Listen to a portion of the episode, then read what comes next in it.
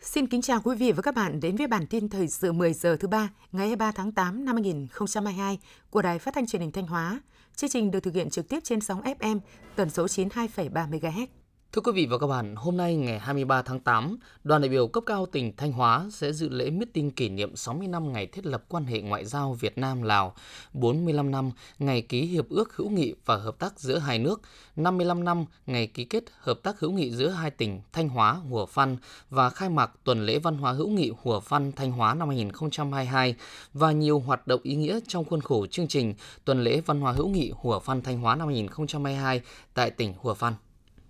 nằm trong khuôn khổ các hoạt động kết nối thương mại và xúc tiến đầu tư nhân kỷ niệm 60 năm thiết lập quan hệ ngoại giao Việt Nam Lào. Từ ngày 20 đến 23 tháng 8, Hiệp hội Doanh nghiệp thành phố Thanh Hóa phối hợp với câu lạc bộ Đồng Hương Thanh Hóa tại Viêng Chăn tổ chức chương trình xúc tiến thương mại tại Viêng Chăn Lào. Chương trình xúc tiến thương mại tại Viêng Chăn có gần 60 doanh nghiệp, hội viên Hiệp hội Doanh nghiệp thành phố Thanh Hóa tham gia.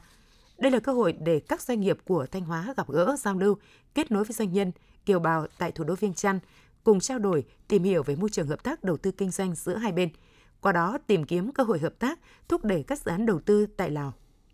Từ đầu năm 2022 đến nay, tại khu kinh tế Nghi Sơn và các khu công nghiệp đã cấp mới 14 dự án bao gồm 11 dự án đầu tư trong nước với tổng vốn đăng ký đầu tư 3.080 tỷ đồng và 3 dự án đầu tư nước ngoài với tổng vốn đăng ký đầu tư 21 triệu đô la Mỹ, 26 lượt dự án đăng ký điều chỉnh đầu tư nước ngoài với tổng vốn đầu tư 994 tỷ đồng và 21 triệu đô la Mỹ. Vô số dự án thu hồi hết hiệu lực 6 dự án với tổng vốn đăng ký thu hồi là 464 tỷ đồng và 3,75 triệu đô la Mỹ. Lũy kế đến nay, khu kinh tế Nghi Sơn và các khu công nghiệp đã thu hút được 671 dự án, trong đó có 605 dự án đầu tư trong nước với tổng vốn đăng ký đầu tư gần 170.000 tỷ đồng. Theo báo cáo của Sở Công Thương, toàn tỉnh có 23 sản phẩm, bộ sản phẩm công nghiệp nông thôn, trong đó có 18 sản phẩm công nghiệp nông thôn tiêu biểu cấp cơ sở, đủ tiêu chí tham gia bình chọn sản phẩm công nghiệp nông thôn tiêu biểu tỉnh Thanh Hóa năm 2022. Đặc biệt, có 11 trên 18 sản phẩm được lựa chọn tham gia bình chọn sản phẩm công nghiệp nông thôn tiêu biểu khu vực phía Bắc lần này. Cụ thể, phân theo nhóm sản phẩm, có nhóm sản phẩm thủ công mỹ nghệ gồm 4 sản phẩm, giọt tích, giò đựng đồ, thảm cói trải sàn, đá mỹ nghệ. Về nhóm sản phẩm chế biến nông lâm thủy hải sản và thực phẩm gồm 7 sản phẩm, nước mắm tính ra, bánh gai lâm thắm, miến gạo thăng long, gạo sạch hương quê, chè lam phủ quảng, kẹo lạc tây đô, rượu chine men xanh cao cấp. Đến nay, tỉnh Thanh Hóa có khoảng 3.000 hecta cói nguyên liệu tập trung ở các huyện Nga Sơn, Quảng Sương, Nông Cống. Năng suất bình quân đạt 70 đến 88 hecta một vụ, doanh thu ước đạt 80 triệu đồng hecta một vụ. Sau khi trừ chi phí, người trồng cói thu lãi từ 40 đến 50 triệu đồng một hecta một vụ. Có được kết quả trên là nhờ các địa phương thực hiện nhiều chính sách phát triển vùng cói như hỗ trợ kinh phí cải tạo, hạ thấp mặt bằng đất trồng cói, nâng cao năng lực tưới tiêu cho diện tích trồng cói, khuyến khích người dân ứng dụng khoa học kỹ thuật, thâm canh tăng năng suất, chất lượng cây cói, đẩy mạnh phát triển tiểu thủ công nghiệp và xúc tiến thương mại, tìm kiếm thị trường tiêu thụ ổn định cho các sản phẩm từ cói. Vụ thu mùa năm 2022, ngành nông nghiệp Thanh Hóa tiếp tục phối hợp với các huyện, thị xã, thành phố đẩy mạnh thu hút doanh nghiệp liên kết sản xuất, tiêu thụ nông sản. Hiện đã có gần 900 ha trồng cây rau màu các loại được sản xuất theo hợp đồng liên kết với các doanh nghiệp, trong đó ngô ngọt hơn 200 ha, bí 30 ha, ngô làm thức ăn chăn nuôi 500 ha, còn lại là các dòng loại rau màu khác. Theo điều khoản trong hợp đồng, hầu hết diện tích cây trồng trên đều được doanh nghiệp thu mua tại ruộng theo giá thỏa thuận trong hợp đồng. Lợi nhuận bình quân dự kiến đạt 70 đến 80 triệu đồng một hecta một vụ. Chiều ngày 22 tháng 8 năm 2022, tại Phủ Chủ tịch, Chủ tịch nước Nguyễn Xuân Phúc tiếp ông Saisana Khotphonthon, Viện trưởng Viện Kiểm sát Nhân dân tối cao Lào. Tiếp Viện trưởng Viện Kiểm sát Nhân dân tối cao Lào, Chủ tịch nước Nguyễn Xuân Phúc khẳng định Đảng và Nhà nước Việt Nam cũng như Viện Kiểm sát Nhân dân tối cao luôn sẵn sàng hỗ trợ Viện Kiểm sát Nhân dân tối cao Lào về mọi mặt, nhất là thực hiện có hiệu quả Hiệp định Tương trợ Tư pháp về hình sự ký năm 2020 và thỏa thuận hợp tác vừa được ký trong năm nay. Chủ tịch nước Nguyễn Xuân Phúc nêu rõ, năm nay có ý nghĩa hết sức đặc biệt đối với Việt Nam và Lào. Vì thế, những hoạt động hợp tác thực chất giữa hai bên sẽ góp phần củng cố mối quan hệ hữu nghị vĩ đại, tình đoàn kết đặc biệt và hợp tác toàn diện giữa hai nước.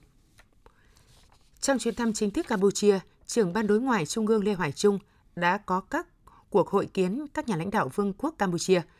Tại các cuộc gặp với Chủ tịch Đảng Nhân dân Campuchia, ông Lê Hoài Trung khẳng định Việt Nam luôn coi trọng mối quan hệ hợp tác,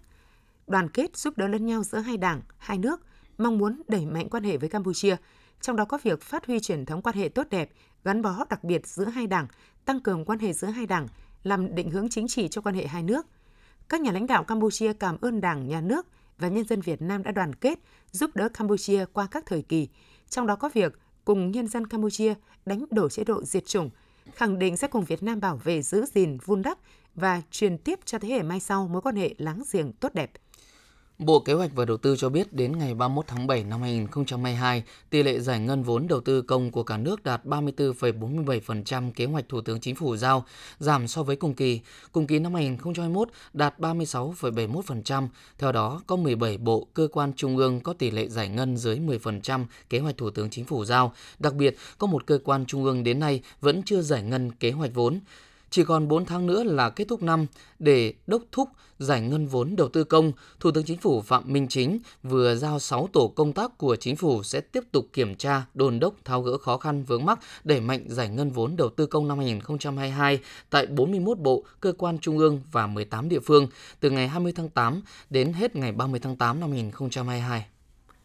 Dựa trên kết quả sơ bộ xuất khẩu trong 6 tháng đầu năm, Bộ Công Thương dự báo kim ngạch xuất khẩu hàng hóa cả năm 2022 ước đạt khoảng 368 tỷ đô la Mỹ, tăng khoảng 9,46% so với năm 2021, vượt mục tiêu chính phủ giao khoảng 8% và vượt mục tiêu kế hoạch đề ra của Bộ Công Thương 8,1% và nhập khẩu đạt khoảng 367 tỷ đô la Mỹ.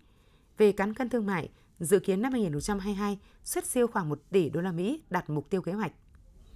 Thống đốc Ngân hàng Nhà nước vừa ký ban hành chỉ thị về việc triển khai chương trình hỗ trợ 2% lãi suất từ nguồn ngân sách nhà nước 40.000 tỷ đồng. Theo Ngân hàng Nhà nước, qua gần 3 tháng thực hiện, một số ngân hàng thương mại đã tích cực triển khai chính sách và đã có kết quả bước đầu. Tuy nhiên, vẫn còn một số ngân hàng thương mại chưa quyết liệt triển khai, thậm chí chưa ban hành đầy đủ văn bản, hướng dẫn nội bộ và hướng dẫn đầy đủ đến các đối tượng thụ hưởng chính sách – theo đó, Thống đốc Ngân hàng Nhà nước yêu cầu các tổ chức tín dụng không hạ chuẩn, nới lỏng các điều kiện tín dụng liên quan đến gói hỗ trợ lãi suất 2% từ nguồn ngân sách nhà nước 40.000 tỷ đồng. Sẽ có 126.000 tỷ đồng tiền thuế được miễn giảm gia hạn trong năm nay. Đây là mục tiêu theo nghị quyết 43 của Quốc hội và nghị quyết 15 của Chính phủ về hỗ trợ thuế. Việc thực hiện các chính sách hỗ trợ về thuế trong năm nay sẽ làm giảm thu ngân sách nhà nước trên 51.000 tỷ đồng – Tuy nhiên, đây được coi là việc làm cần gấp rút được triển khai để góp phần khôi phục lại nền kinh tế của đất nước sau dịch bệnh và góp phần thực hiện an sinh xã hội. Bộ Công Thương cho biết một số sản phẩm vật liệu Hàn có xuất xứ từ Malaysia, Thái Lan, Trung Quốc chính thức bị áp thuế chống bán phá giá. Theo đó, mức thuế chống bán phá giá chính thức được áp dụng đối với ba nước nói trên từ 11,43% đến 36,56%. Cụ thể, hàng hóa bị áp dụng thuế chống bán phá giá chính thức bao gồm que hàn inox 308 có bọc thuốc và dây hàn thép đặc không lõi thuốc được phân loại theo các mã. Thời gian áp dụng thuế chống bán phá giá chính thức là 5 năm kể từ ngày quyết định chính thức có hiệu lực ngày 20 tháng 8 năm 2022. Chiều ngày 22 tháng 8, lực lượng quản lý cửa khẩu Lào Cai thông tin do hoạt động xuất nhập khẩu tại cửa khẩu bị chậm lại trong một vài ngày qua đã dẫn tới việc có hơn 1.000 phương tiện chở hàng bị mắc kẹt tại khu vực cửa khẩu. Nguyên nhân việc xuất nhập khẩu bị chậm trong những ngày qua là do thiếu hụt nghiêm trọng đội ngũ lái xe trung chuyển và lực lượng bốc xếp hàng phía Trung Quốc vì tình hình dịch bệnh COVID-19 phía bên kia biên giới có nhiều diễn biến phức tạp. Ban quản lý khu kinh tế tỉnh Lào Cai đang tích cực phối hợp với các lực lượng quản lý biên giới phía Trung Quốc giải quyết khó khăn, tạo điều kiện sớm nhất cho các hoạt động xuất nhập khẩu được thuận lợi hơn. Theo đánh giá của nhiều người tiêu dùng, hiện hàng Việt Nam đang ngày càng được lựa chọn nhiều bởi giá thành hợp lý phù hợp với túi tiền của các tầng lớp nhân dân trong xã hội. Cùng với đó, chất lượng mẫu mã ngày càng được nâng lên phong phú về chủng loại, các mặt hàng được nhiều người lựa chọn nhất là nông sản, thời trang, hàng tiêu dùng. Theo Thứ trưởng Bộ Công Thương Đỗ Thắng Hải, hiện nay tỷ lệ hàng hàng Việt Nam tại hệ thống siêu thị, trung tâm thương mại đã lên đến 80 đến 90%, tại chợ truyền thống đạt 60 đến 70%. Theo Trung tâm Dự báo Khí tượng Thủy văn Quốc gia, do ảnh hưởng của bão từ chiều ngày 23 tháng 8, ở vùng biển phía đông, khu vực Bắc Biển Đông có gió mạnh dần lên cấp 6, cấp 7, sau tăng lên cấp 8. vùng gần tâm bão cấp 9, giật cấp 12, sóng biển cao từ 4 đến 6 mét, biển động rất mạnh. Cảnh báo cấp độ rủi ro thiên tai trên vùng biển phía đông khu vực Bắc Biển Đông cấp 3. Dự báo trong 24 giờ tới, bão di chuyển theo hướng Tây Bắc, mỗi giờ đi được 15 đến 20 km. Trong 24 đến 48 giờ tiếp theo, bão di chuyển theo hướng Tây Tây Bắc, mỗi giờ đi khoảng 20 km, đi vào Biển Đông và tiếp tục mạnh thêm. Trong 48 đến 72 giờ tiếp theo, bão di chuyển theo hướng Tây Tây Bắc, mỗi giờ đi được khoảng 20 km. Trong 72 đến 96 giờ tiếp theo, bão di chuyển theo hướng Tây Tây Bắc, mỗi giờ đi được khoảng 20 km và suy yếu dần thành một vùng áp thấp. Quý vị và các bạn vừa theo dõi bản tin 10 giờ của Đài Phát thanh Truyền hình Thanh Hóa. Mời quý vị tiếp tục đón nghe chương trình tiếp theo của đài chúng tôi.